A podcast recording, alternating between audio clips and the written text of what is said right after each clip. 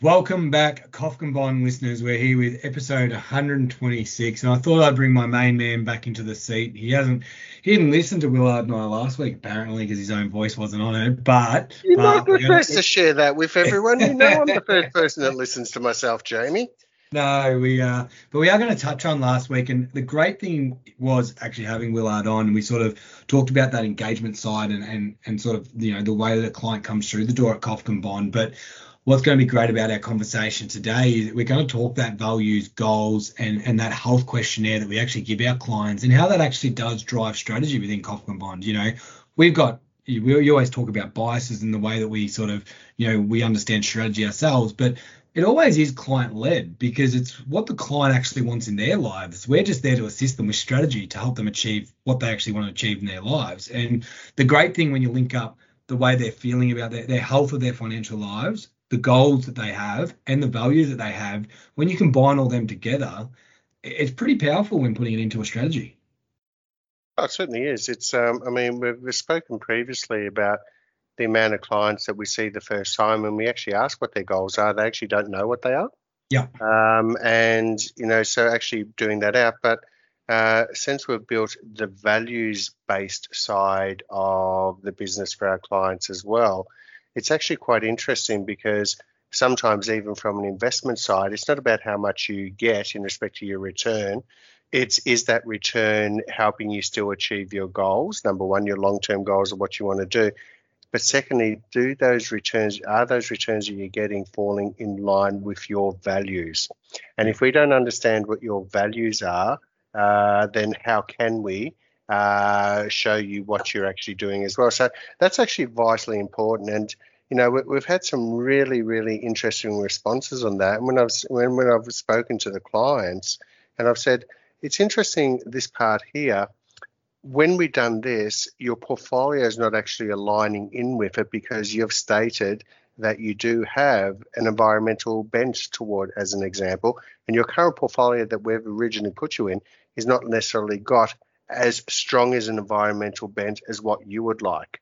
So you know, you have those conversations at the start? So like, you know, I'm thinking, let's just think the three documents. Let's go old school. You got you got the three documents in front of you. You got their financial health, uh, where you're looking at the key areas of their life, whether it's like you know protection, whether it's you know income, all that sort of stuff. Where where clients outline debts, um, where clients outline how they're feeling about that in their life. Then you've got the goals questionnaire, where let's say they knew what their goals were, and they're you know they've they've put in a few goals, and then you've got the values in, in the way that they believe their life is lived.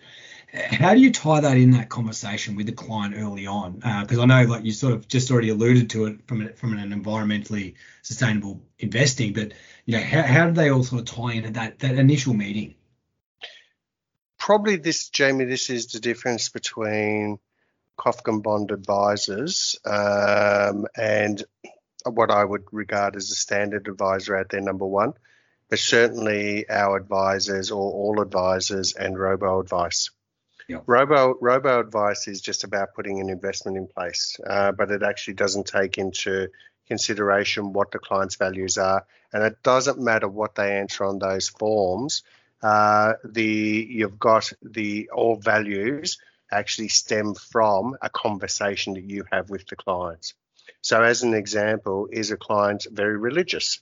You know, so for example, if they, um, if their religion, uh, if they're very religious and their religion doesn't really allow them to earn interest, as an example. So, what investments can they have that are actually in line with their uh, their religious beliefs? So, if we don't actually engage them in those conversations or understand those values in the first place, we can't put something we can't put something in place for them which is out of line with their core values. It could be religious, it could be um, I don't want to invest in that company because they made my father redundant when I was 12 and yeah. we lost our house. There, there can be a whole range of things that, that come out you only get that from actually building a relationship with your clients.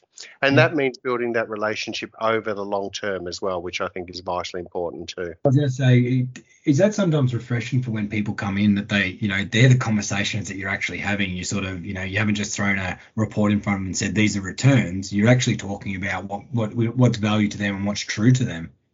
I actually, I actually can't answer that question. They have to answer that question, and yeah. I think I think they find it refreshing. But I, I've actually never said to them before they've left, "Did you find that refreshing?" So, or those events. But, but I think uh, I do know that the vast majority of other planners out there don't do it. They do will focus on a return or historical returns and things like that. And obviously, that's a very important part of what we do. Um, I do th- where I, I believe once again, maybe uh, time for Willard to do a client survey. But where where I actually believe it does is because uh, the amount of clients we've had who have been clients of ours for in excess of 20 years, there's obviously something that makes them stay with us. Yeah. Uh, you know, we're, we're not we're not cheap. Uh, we're good. I believe we're the best. But in saying that, that's their choice to if they think we're the best, if they believe we're the best as well. So on that basis, though, I mean, you know it, and you're a very personable person as well. We are about building relationships where a client feels comfortable ringing up and asking us a question without them being judged. You know, so, and, you know, it could be a case of, you know, my religion doesn't allow me to do this, or I'm doing this, or I'm in this situation, what should I do?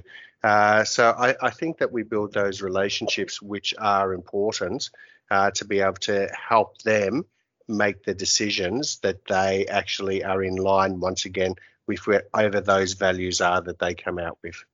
Yeah, and some of the great things that have come out of those conversations. I, I know you mentioned ESG before, um, and we'll, we'll, do a podcast on ESG. I think it'll be a lot more than a quick punchy one. It's you know you can go quite deep. You know, people are pretty passionate about sort of environmental, social, and the way we governance our, our businesses, and, and it's becoming a larger thing in our society at the moment. But so we will get into that. But you've had a lot of conversations, and, and one that you, I want to talk about um, was one of our clients. I guess their goals and their values lining up to say that they actually felt guilty of their income. So I guess you talk about you talk about you can start how's their health, uh, financial health. Well, income's really strong and it's good, and then that leads into goals. You know, whatever they want to do in their life, but their value was giving back. So you know they felt guilty that there was income coming in um, and that they were getting it. So you had a pretty good conversation around that. Yeah, and she's been a client for quite a number of years, very successful uh, client, earns a very, very high income. But you're right, she did have a form of guilt about earning that much money. And yeah. you know, and that guilt was formed from somewhere, whether it was her childhood, uh, whether it was her upbringing or whatever, but that guilt was formed from somewhere. The money that she earns was very noble, but she wasn't earning the money by doing something horrific, you know, so or anything like that. It was actually she did a lot of work with government, and it was all about the betterments of society.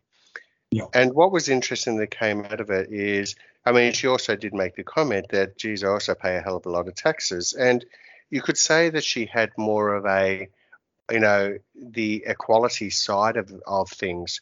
And what we actually did to help her with her values was actually, and this has nothing to do with getting a 12% return. Okay, this what we did to actually do that. We said, okay, you earn a very, very high income and you pay a lot of taxes. Uh, you know, six figure sums, really high six figure sum taxes. Why don't we actually do this? Why don't we because at the moment you help a lot of causes if you're after tax income. Why don't we, from a charitable perspective, set up a structure for you where a an amount of your income goes into that charitable structure, you get to claim it as a tax deduction. So rather than giving it to the ATO for the ATO to uh, waste half of it, or the government, not the ATO, uh, waste half of it on nothing, and then on the other half uh, give back to causes that you might not agree with, Yep. Why don't we actually reduce your taxable your tax bill by investing $100,000 into this uh, charitable uh, structure for you every year, and then you have the choice of where you want to distribute that $100,000 uh, every year in respect to the causes that you want to support. Uh, And now by doing that, she she all of a sudden didn't feel as guilty about earning so much money because her money was actually she got tax deductions, which she wanted. As I don't know anyone who doesn't, to be brutally honest. Um, and last but not least, um, she got to choose where her money went and what causes she supported. So whether that was helping refugee women, whether that was helping uh, equality in the workforce, whether that was helping environmental causes. Uh, basically, she then got to choose, and by doing that, she, the, what she had in, was very much in line with her values. Now, once again, that had nothing to do with her super fund getting a 12% return. That had to do with her meeting her values and what she was doing. Her super her super fund in regards and her other investments uh, in line with, uh, for example, were in line with her social conscience as well. But that was she still you still want to get a good return on that. But in saying that though, it was the full value thing that we did, which was the most important aspect of everything that we did for her right up front. And she has been very successful in being able to support all those causes uh, that she really is dear and near to her heart. Yeah, no, I think I think it's great. As you said, it's not just you know sometimes even when you put out there, what do you do? Okay, you know we look after investments and things like that, and we provide strategy around your financial life. But it's hearing those real world stories of how that actually brings back to a, goal that she had and and you know her, her values in her life, um, and how you can help her achieve that. And Jamie, the thing is, is that, and I'm not bagging robo advice here, but robo advice doesn't have an emotions, no matter how how you actually trigger those questions off. Yeah. At the, end, at the end of the day, robo advice can't read your facial expressions, yeah. uh, which comes from 30 years of experience. And, you know, you're 29, nearly 30 years, 30 years next month, isn't it? 30 years on this earth. So it's, um, so basically it's a case of that when you look at what it is, we are very much an organization that has spent a fortune on making sure our back office is digital and automated, etc. Um, and but in saying that though, that is so that we can service our clients to an exceptional level.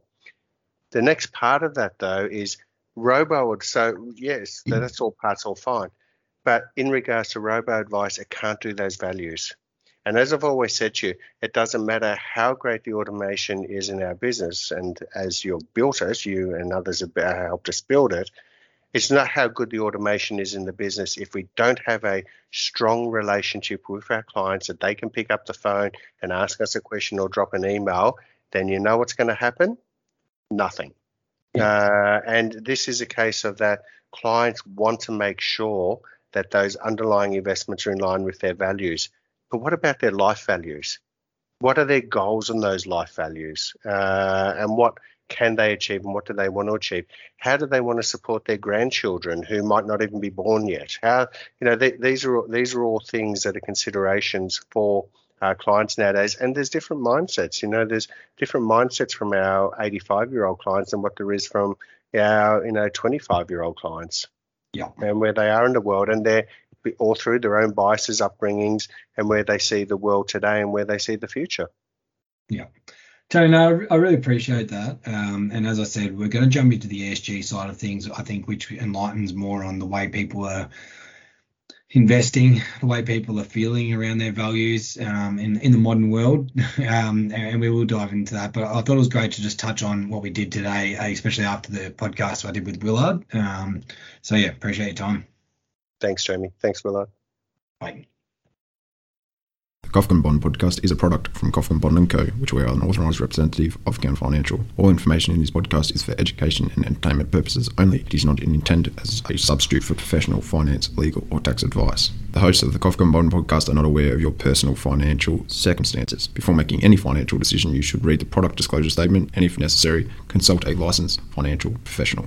Do not take financial advice from the podcast. For more information, head to the disclaimer page on the Kofkin Bond website, or you can find resources on the ASIC website and find a registered financial professional near you. In the spirit of reconciliation, Kofkin Bond & Co. and the host of the Kofkin Bond podcast acknowledge the traditional custodians of the country throughout Australia and their connections to land, sea, and community. We pay our respects to their elders past, present, and extend that respect to all Aboriginal and Torres Strait Islander people today.